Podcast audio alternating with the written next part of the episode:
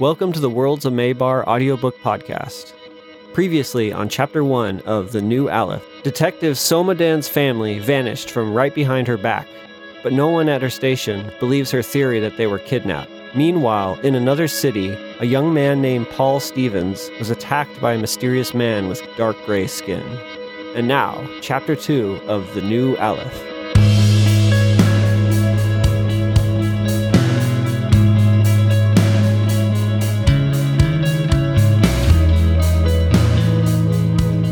Felt horribly sleepy, but was forced awake by one strong, singular sensation pain. He had to wake up because of sharp, stabbing pain in his wrists.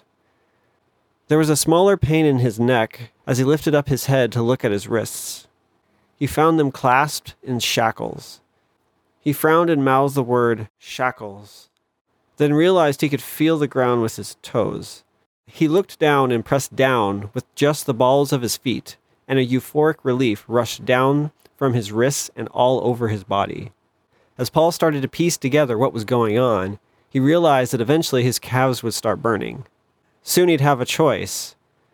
It would be the burning of his calves or the stabbing, tearing pain in his wrists. I used to try inflicting the torture myself. I didn't like it. Messy, disturbing. This is easier. Paul lifted up his eyes again to find the hooded man with the gray face standing nearby. They were in a basement, one in the process of being finished, with framing set up against concrete walls on one side and stacks of drywall leaning against the other. There were a few work lights dangling from the exposed ceiling framing. Paul didn't remember coming in here very well. He remembered struggling and being hit in the head and then being moved, then just fragments of details. Just a mess. Paul had heard once that the way to keep a mugger from killing you was to talk to them, remind them that you were a person. He wasn't sure if it would work with a kidnapper with gray lizard skin, but it was worth a shot. He said the first thing that came to his mind I don't want to be here. I had a feeling you wouldn't open with begging for your life. The man stepped in closer. Paul could see the texture of his face better now. It looked more like it was made from roughly cut stone, not from a reptile and it really was gray, dark gray, and the irises of his eyes looked like light blue stone, sapphires. As he took in the sight, everything else going on disappeared. It was amazing and beautiful. If only the guy wasn't torturing him. Paul said the second thing that came to his mind Are you human? I'm a bonded human. You've heard of Praevids, then, obviously. Praevids? Paul's calves were starting to burn a little, but it wasn't too bad yet. The man leaned in further to put his mouth by Paul's ear. Comes from some old Slavic word, the praevids, that prey upon your needs. Sometimes they're called spirits. Paul frowned. Spirits? Like ghosts? See, that's the problem with this place. The man walked away from him. Everyone's forgotten how the world is put together. People don't want to know about the things that might be going on outside their precious little cities. They've all forgotten. Well, at least the big cities. Hey, uh. Paul cleared his throat. Now his calves were starting to hurt. He shifted all his weight from one foot to the other to let one rest. It worked. He figured he'd switch the other way in a moment. I don't know what you're talking about. The man came in very close, his nose almost brushing Paul's cheek. I heard you. I hear you. I know you're hoping I'll be nicer because you're talking to me. That doesn't work on me, unfortunately. There's nothing you can do extra to remind me you're human. That's not why you're here. You're here for me. He pointed to himself. To educate, he pointed to Paul. You. About what? About the injustice of the Alephs. You've already started down the road. I'm here to get your feet moving more quickly. Soon, if we're lucky, we'll arrive at our destination together. He then kicked Paul's feet out from under him, and all his weight fell down onto the fresh, momentary relieved wounds on Paul's wrists. Paul screamed and sucked in air and felt his fists clenching and every muscle in his body contracting and cramping. His head throbbed from the pain, and his toes scrambled to find the ground again. He lifted himself back up. His calves were still burning, but some of the discomfort was gone because of the short rest they'd been given, and his entire body shook as the pain in his wrist faded again.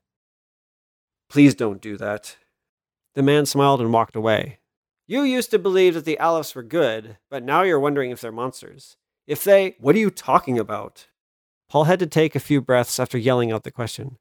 I don't believe in the Alephs. Seven? The man's shoulders fell as he turned around to frown at Paul.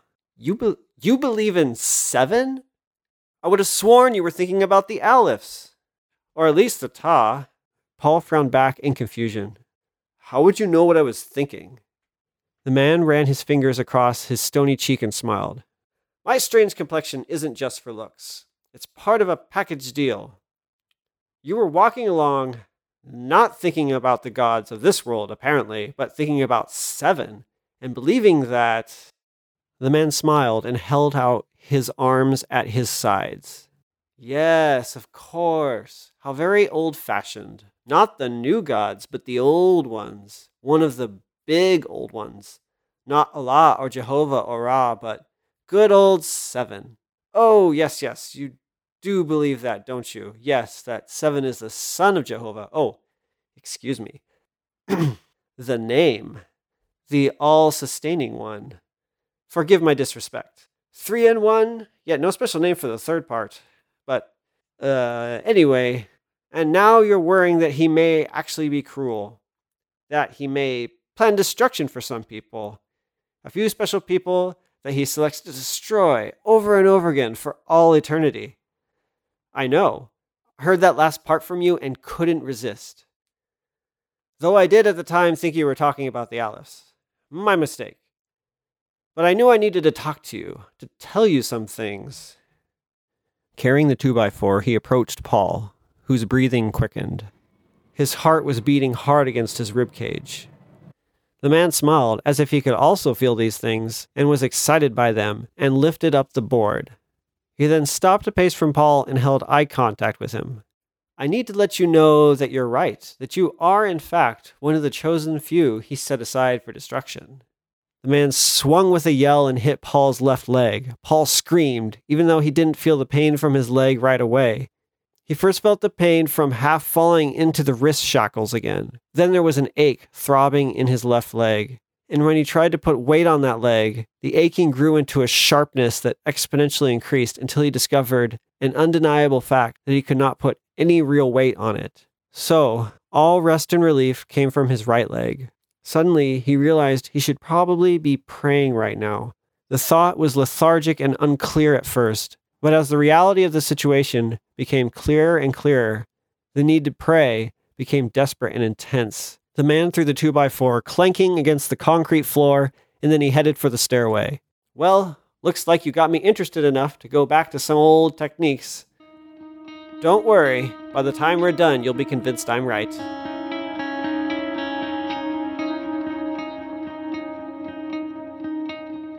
Soma sat in the chair Melody had been in about 24 hours ago. She was hunched over, looking down at the orange crayon as she turned it over in her hand. She was running scenarios through her mind, but none of them were any different from the hundreds she'd already analyzed and thrown out during the last 24 hours. She was a homicide detective, a good detective, but it was nearly impossible to put theories together when there was no evidence to draw from. Soma had borrowed some CSI equipment from the station and spent six hours today going all over her house looking for anything. Precision multiband scanners, microtrace aerosol analyzers, a new cell tissue collector that could find a single tiny flake of skin in a room and compare it to a list of entered genetic profiles. Nothing. No one except her family had been in the house in the last 72 hours. There was no sign of struggle, no sign of anything. She'd sent emergency messages to all of her family and friends, everyone she knew. She'd sent emergency messages to all of Alex's family and friends. She'd sent messages to every parent of every child that might have had any interaction with either of her kids at school. She'd spoken with nearly every grocer who worked at the market they visited twice a week. She'd spoken with the gardening company that trimmed the bushes around the houses on her block. She'd spoken with the managers of the transit system, asking them for copies of the security footage from every shuttle that had been within a kilometer of her house. That last conversation hadn't ended well. They told her that she was talking about hours of footage from hundreds of shuttles, and Soma had made some threats, then she'd apologized. She'd left the offices with nothing because she'd made an ass of herself and didn't feel like she deserved to be helped. That was the last thing she'd done today, just an hour ago. The trike she'd rented to be able to run around town quickly to do all this was sitting on her lawn, running down her account every hour she had it here. But she didn't care. There were a lot of things she should be upset about, but she was only upset about two things. One, that she couldn't think of a scenario that made any sense and two, that she hadn't swallowed her pride and demanded the transit managers give her at least some footage. If she told Travis how her day had gone, he'd probably be shocked at how much she'd done. He'd be impressed. But thinking about that made Soma angry. It didn't matter one bit how hard she worked. It only mattered if she found them. She wasn't doing this so that, in telling everyone how hard she worked, they'd understand that she'd done all that she could. Soma's hands were shaking as she looked down at the crayon. She was holding the little orange stick very tightly, but resisted the temptation to snap it in half out of anger. She set it down on the coloring book Melody had been using. She was alone and powerless. Soma? Soma jumped to her feet and fell backwards against the sliding door. For a second, she was afraid she would break through the glass. She looked up and saw Travis. She nodded, as if to answer his question how she was doing, even though he hadn't asked it yet. I'm fine. You startled me. Travis took a step forward. He looked just as exhausted as she felt. He looked down at the floor, then over at the coloring book, at the orange heron on the page. Long day. She nodded. She wanted him to comment on how hard she'd worked so that she could fly off the handle and cuss him out for getting all his priorities all wrong. But he didn't. He just stood there. I don't know what to do. It's only been a day, and already I can't handle it. I can't go. Soma trailed off. She stood there with her mouth still open, her eyes on the floor. Travis put his hands into his pockets and sucked in a breath through his nose. I have an idea. Soma looked up at him. His eyes were red, it looked like he was fighting back tears. She frowned. Are you. Are you okay? He nodded. He took a step back and opened his mouth, then smiled, then frowned again. I've been through something like this before. I just don't like seeing it happen. Soma knew he was lying, but she played along. What's your idea? Travis pulled his left hand out of his pocket. It was holding a crumpled up note. He looked down at it a moment, then extended it out to Soma. I know someone who may be able to help. She knows she knows some people are who are very good at finding people. Soma studied his face. He wasn't lying, but he was hiding something. Travis, this isn't another psychic. He frowned, looking hurt. This is different. This isn't some paranormal stuff. Well, not exactly. Soma looked at the outstretched note. She took a step toward it, trying to see what was written without taking it, but it was folded, so all she saw was a name Vicky. I'm not going to some witch doctor that's going to spray holy water on one of my children's items of clothing, then throw it up in the air and go in the direction it seems to land. A crooked grin snuck into the miserable, exhausted expression on Travis's face. No, nothing like that. But you will need to separate some things. Separate? What are you talking about? The spiritual from the strange, the very strange. Travis, what the hell are you talking about? Are you suggesting this Vicky woman will summon Ursi herself to come and tell me where my family is? Or will she tell me to try and trick Ursi, like in one of those stupid old fairy tales? And the room fell silent. Travis didn't answer. Soma chuckled. I'm so crazy right now, I'd almost be willing to try it. Travis pursed his lips and stepped forward and placed the piece of paper right into Soma's hand. This person can help. Contact her, please. Soma stared right into Travis's eyes. He was afraid. What did he have to be afraid of? Unless it was you. Travis's face twisted up as he turned around. I have to go. You're the one. He was seeing you. But Travis was already across the living room and out the front door. Someone took one more step after him before stopping. Coward.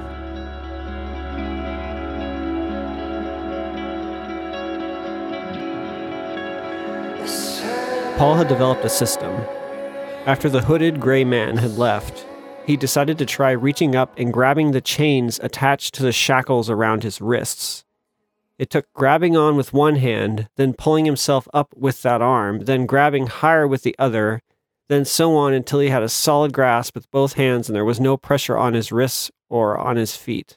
Concentrating, he could hold on for only about a minute before his fingers became too tired and he'd have to lower himself back down to the ball of his right foot. After the first few times doing this, the strain had been so much and so strange that he'd been unable to even open his fingers once he put his weight back on his leg. He avoided looking down at his legs, though. His left was swelling horribly from the broken bone. Its foot was twice as large as the right, in all sorts of shades of purple blue and blue green. He didn't even know bruises could turn green until now, but he did what he had to do. He would stand on the toes of one leg as long as his calf could last then he would climb up and hold onto the chains with his hands, back and forth, one after the other, all through the night and the day. The endlessness of the cycle and the pain had pushed him through cycles of determination, rage, despair, and exhausted sorrow. By this point, though, he was nearly numb.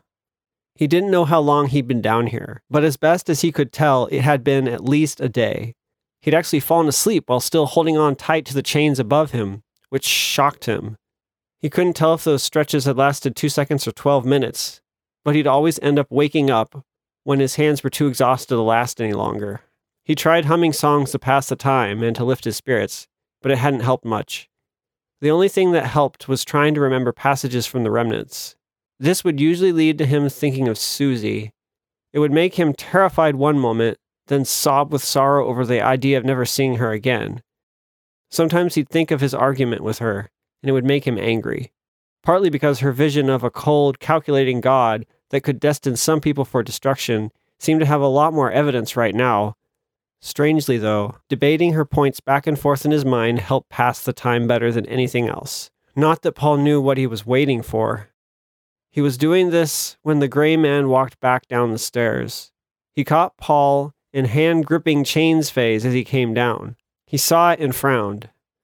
No, no, no, no. That's cheating. Paul had spent a lot of time thinking about how he would talk with this guy when he finally reappeared. But he was also very angry. Are you going to kill me or what? The man walked up to him and stopped, studying Paul's face. Still angry and very tired, Paul glared back.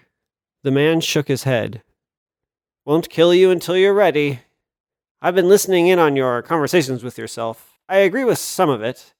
I'm curious about this woman you keep bringing up, though. Does she really believe the name is as cruel as it sounds like she does? If you asked her, Paul began, his breathing was becoming uneasy because the gray man had reached behind a stack of drywall and retrieved a long handled sledgehammer. Paul cleared his throat and tried to steel himself up.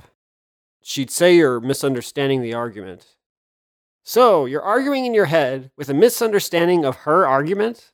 The man set the head of the hammer down on the ground, less than a meter from Paul's feet. He leaned on the butt of the handle like a cane. That doesn't make much sense. No, you're misunderstanding my understanding. The man shrugged. I heard what I heard. It sounds like I am definitely one of these souls destined for hell, wouldn't you say? The man lifted up the hammer, holding the handle by the middle. He then swung the butt end of it in sharp, light thwacks against Paul's fingers, Paul was too angry to care about the stinging pain right at that moment. The man then smiled and brought his rough, gray face right next to Paul's. Am I a damned soul? I'd say your God did a fine job building such a demon, wouldn't you? The man then struck Paul's right hand with the handle so hard that Paul had to let go. His fingers clenched up, numb and unmoving, Paul frowned at the man as he swung again and did the same to the other hand. Paul sort of caught himself on his right foot, but lost his balance a moment and had the shackles catch his wrists. But because Paul had been so careful in keeping pressure off them all night, the skin had healed just enough so that this was no longer excruciating. It was sharp and painful, but bearable. Paul regained his balance on his foot. The pain from his fingers began to cut through the numbness. He closed his eyes, then opened them to see that the man was kneeling down by Paul's toes. Paul couldn't hold back his anger anymore. Would you just leave me alone? Oh, now you start with that stuff. The man looked disappointed. He choked up on the hammer and let the head drop and bounce off the concrete. He studied Paul's toes. I'm trying to decide. No, I know what I'll do. He lifted the head of the hammer just a few centimeters above the big toe of Paul's right foot. Then he let it fall. It made no sense, but the pain that shot through Paul's entire body as the cold metal landed on his toe was worse than everything else. In a way, worse than when the man had broken his leg. His gut filled with nausea as the pain throbbed up his leg. After sucking in a breath from the shock, Paul growled out a yell. The man looked up at his face. I should tell you, I'm going to keep you alive for weeks. I've studied medieval earth techniques very intently. I'm very careful, so there will always be something like this, something that redefines pain for you. The man then dropped the hammer head onto the two smallest toes of his right foot. The pain made him almost black out. He willingly lifted up his foot and let the wrist take up all his weight. He wanted to scream, but now felt too weak. He wanted to be angry, but was too tired. Through the pain, he felt sweat beating up on his forehead. The man stood up and looked him right in the eye. Oh, come on, don't give up just yet. Don't you want your God to have me take your place? You're not one of the damned ones, are you? You can keep your theology if you want.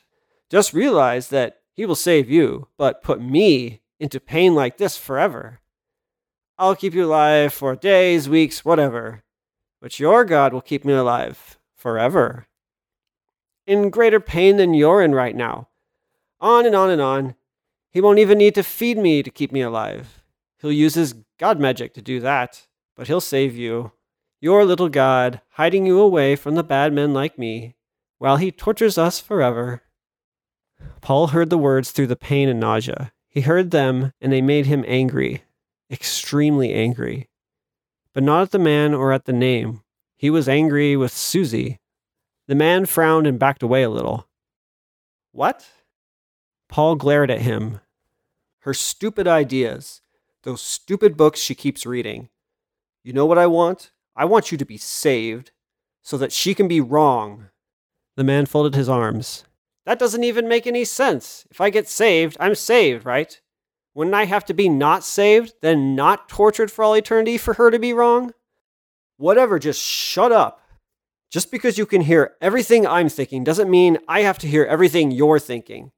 I'm not going to hate you, so get over it. I'm not going to hate the name either. Right now, I just hate Susie's stupid ideas. The man stood there with his arms folded. The head of the hammer rested on the ground, and the butt of the handle was leaning against his leg. He started chewing on his gray, stony lip. Then he shrugged. Well, it doesn't look like I'm going to get anywhere with you. Paul let his head droop and his eyes close and tried to ignore the pain in his wrists. He actually let himself think about the pain in his toes to do this. Whatever.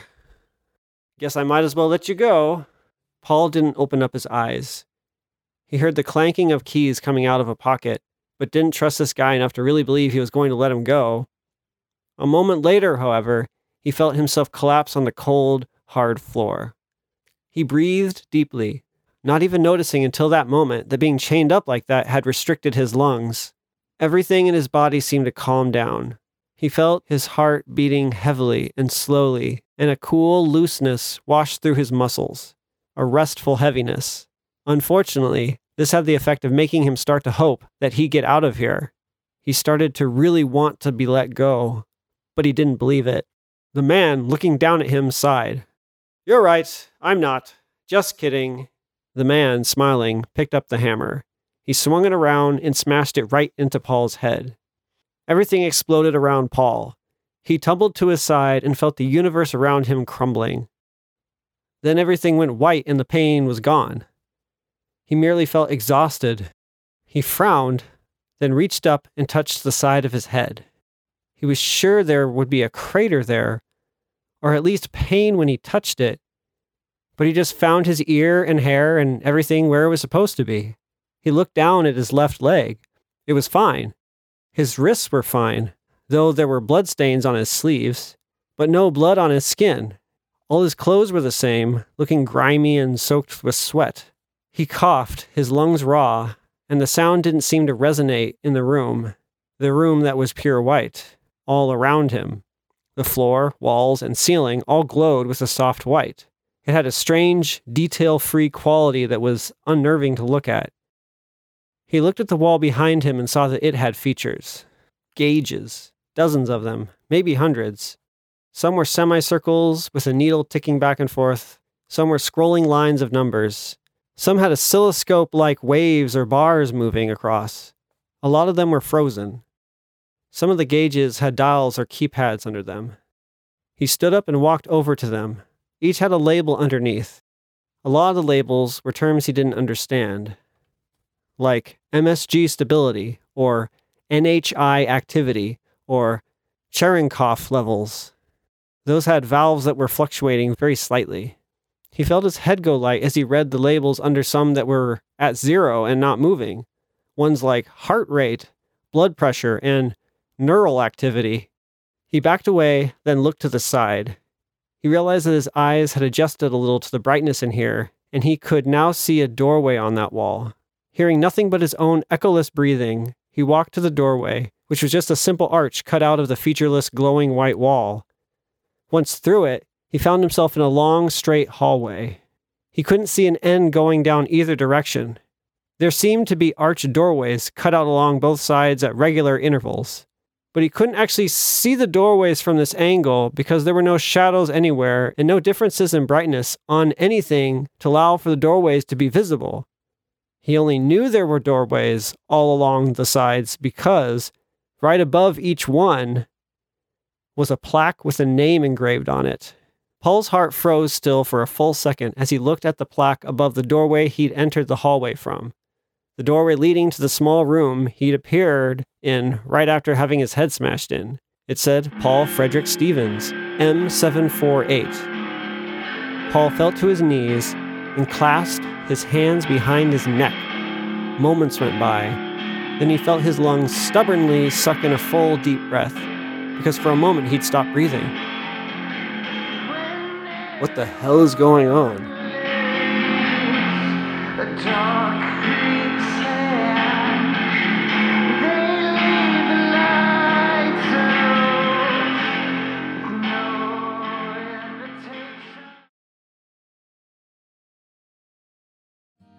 By your side now. Just throw away your. Hey guys, hope you're enjoying the podcast so far. I also hope you didn't have much trouble finding it, since it has two names Worlds of Maybar and The New Aleph. There is a method to the madness, though, because The New Aleph is the name of book one of the overall story.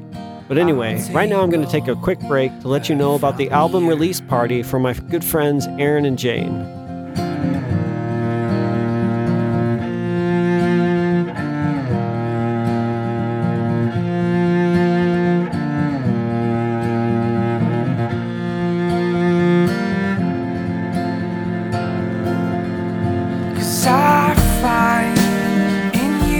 Guys do amazing music together, and I know that I'm definitely looking forward to hearing their new stuff. The release party will be at 7 p.m. on August 12th at 1131 East 5th Street in the LA Downtown Arts District.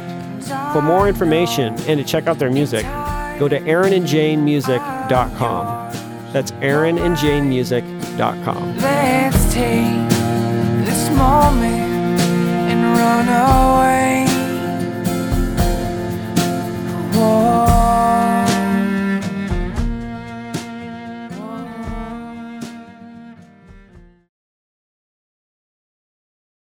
Nathan reached out, feeling like he was falling, hitting his arms and shoulder blades against hard things as light exploded in his eyes and a hiss faded from his ears.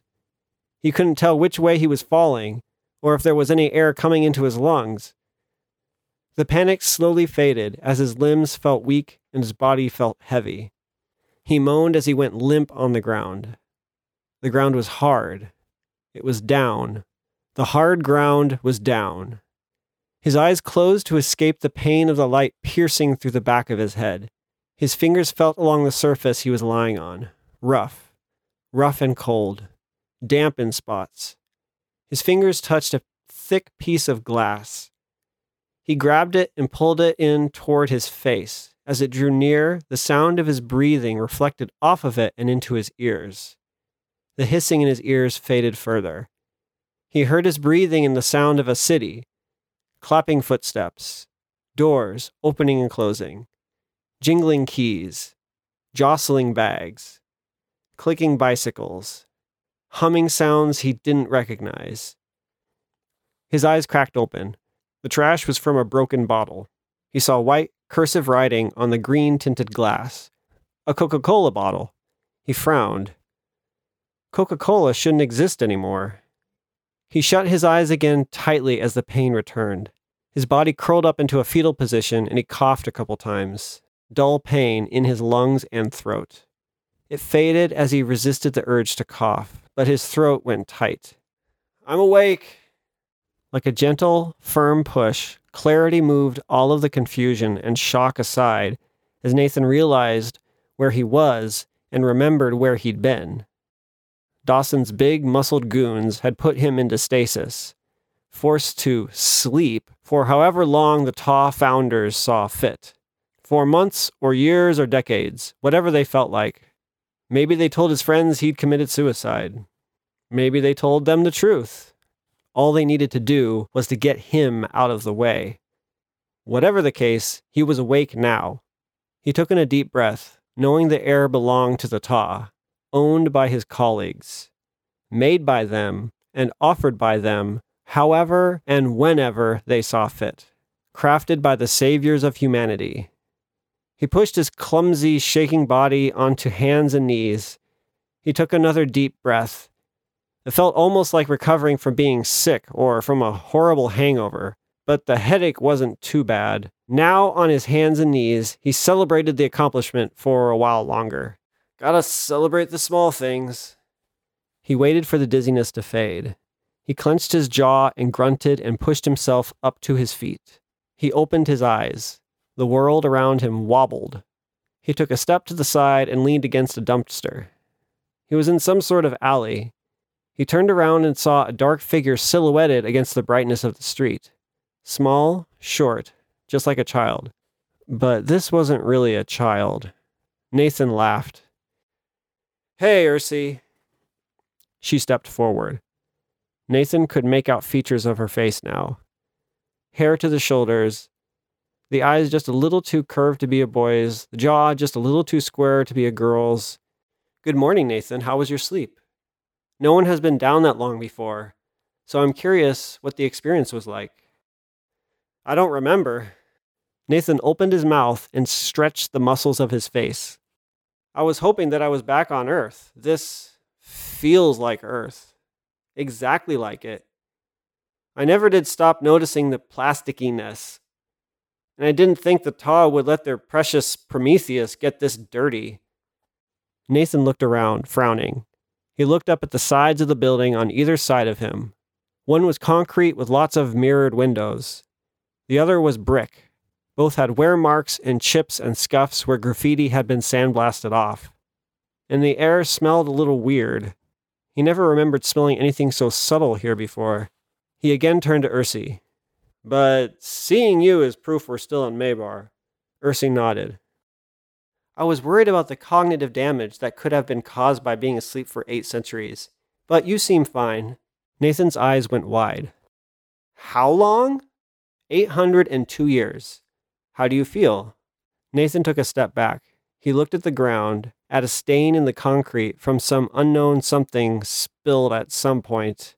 He looked at his hands, at the dirt on them. There's n- nothing there. I feel like I went to sleep a day ago and woke up with a really bad hangover. Why do you even need to ask? Don't you know everything I'm experiencing all the time? Ursi's eyes narrowed. Everything external. You may think your answer doesn't help me, but it does. Speaking of help, do you need any? Maybar is not the same as it was when you were put into stasis. They hadn't even finished transporting everyone over yet. I don't know. Do they use money now? Do they use cash? Do I need a credit card or a chip embedded in my neck? Ursi smiled. Or a barcode on your forehead? Nathan gestured at her. When did you learn jokes? It's not a great joke. I've missed you, actually. That's kind of creepy. Sort of. Ursi held a relaxed smile as she stepped forward and held out a very simple pen. It was all black, but with crooked veins of gold running along the surface. Nathan took it and looked it over, pulling the cap off. It was a fountain pen with a gold tip. What is this? Ursi nodded. Press your thumb against the fountain tip. You don't have to press very hard. Nathan did, and the pen changed color from black to a deep maroon. The gold veins turned a bright silver. Whoa, why did it do that?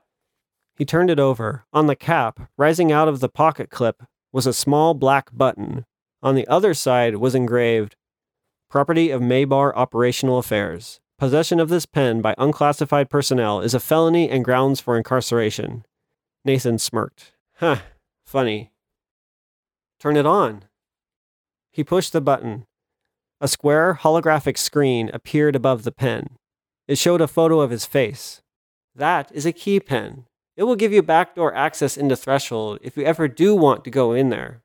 It also lets you give whatever monetary balance you want in a bank account, but not fractions. Oh, I forgot something. Ursi held out her hand and dropped an oddly shaped piece of multicolored stone into Nathan's other hand. It was heavier than it looked. Ursi nodded toward it. That's for if you want to spend any time in Pan and prefer to avoid going through Threshold. Security there is unpredictable, and you don't want them to find you. What's a fraction? Aside from the obvious definition, the the math one, I mean. You'll need them to buy anything of value. You can try and exchange shekels for them, but that will probably draw too much attention. You can sell ink feet as well, but that will draw even worse attention. DA ink, right? Why is it measured in feet? I thought we finally got rid of the imperial system. Ursi looked behind her. She looked worried.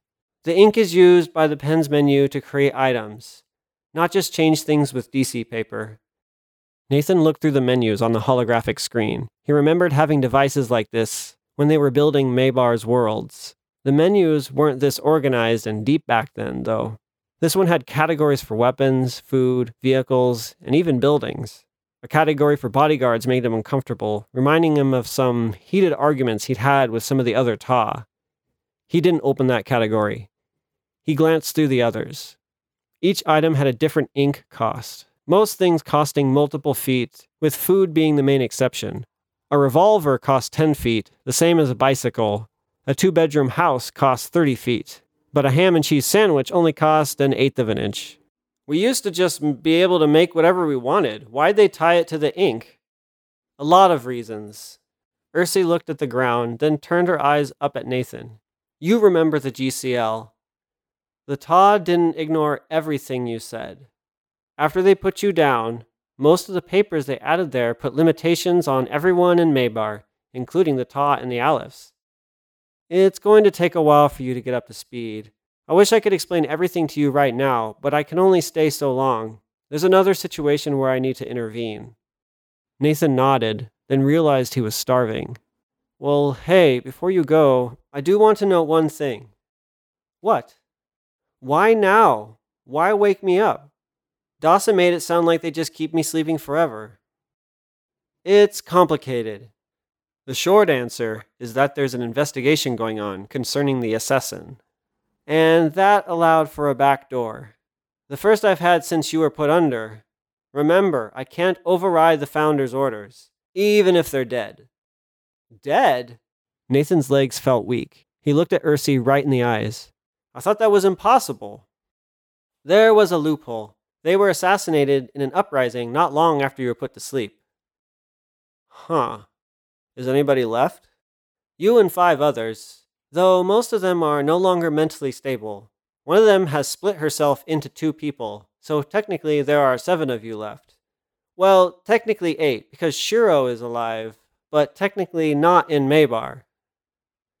That's a lot of technicalities. Yes. Ursi looked over her shoulder at the street behind her and then folded her arms. I have to go. You should go out and explore. Write down some important questions, and I'll be sure to come by and visit you soon so I can help answer them. Other than that, welcome back, Ta Nathan Sanchez. She stepped away, then stopped and looked back over her shoulder. Oh, and I should warn you no human living in Maybar knows the truth about what it is, so be careful what you say to people. Nathan took a step toward her. Wait, what? You said there were seven of us left. Do you mean no human except the Ta members? Ursi resumed walking and spoke without turning around. Shiro knows, but that's why I said in Maybar. Nathan chased after her, but she stepped around a corner and out of view. That doesn't make any sense. Did they all forget or. He stepped out onto the street, looking down the sidewalk that Ursi should be walking down, but she was gone.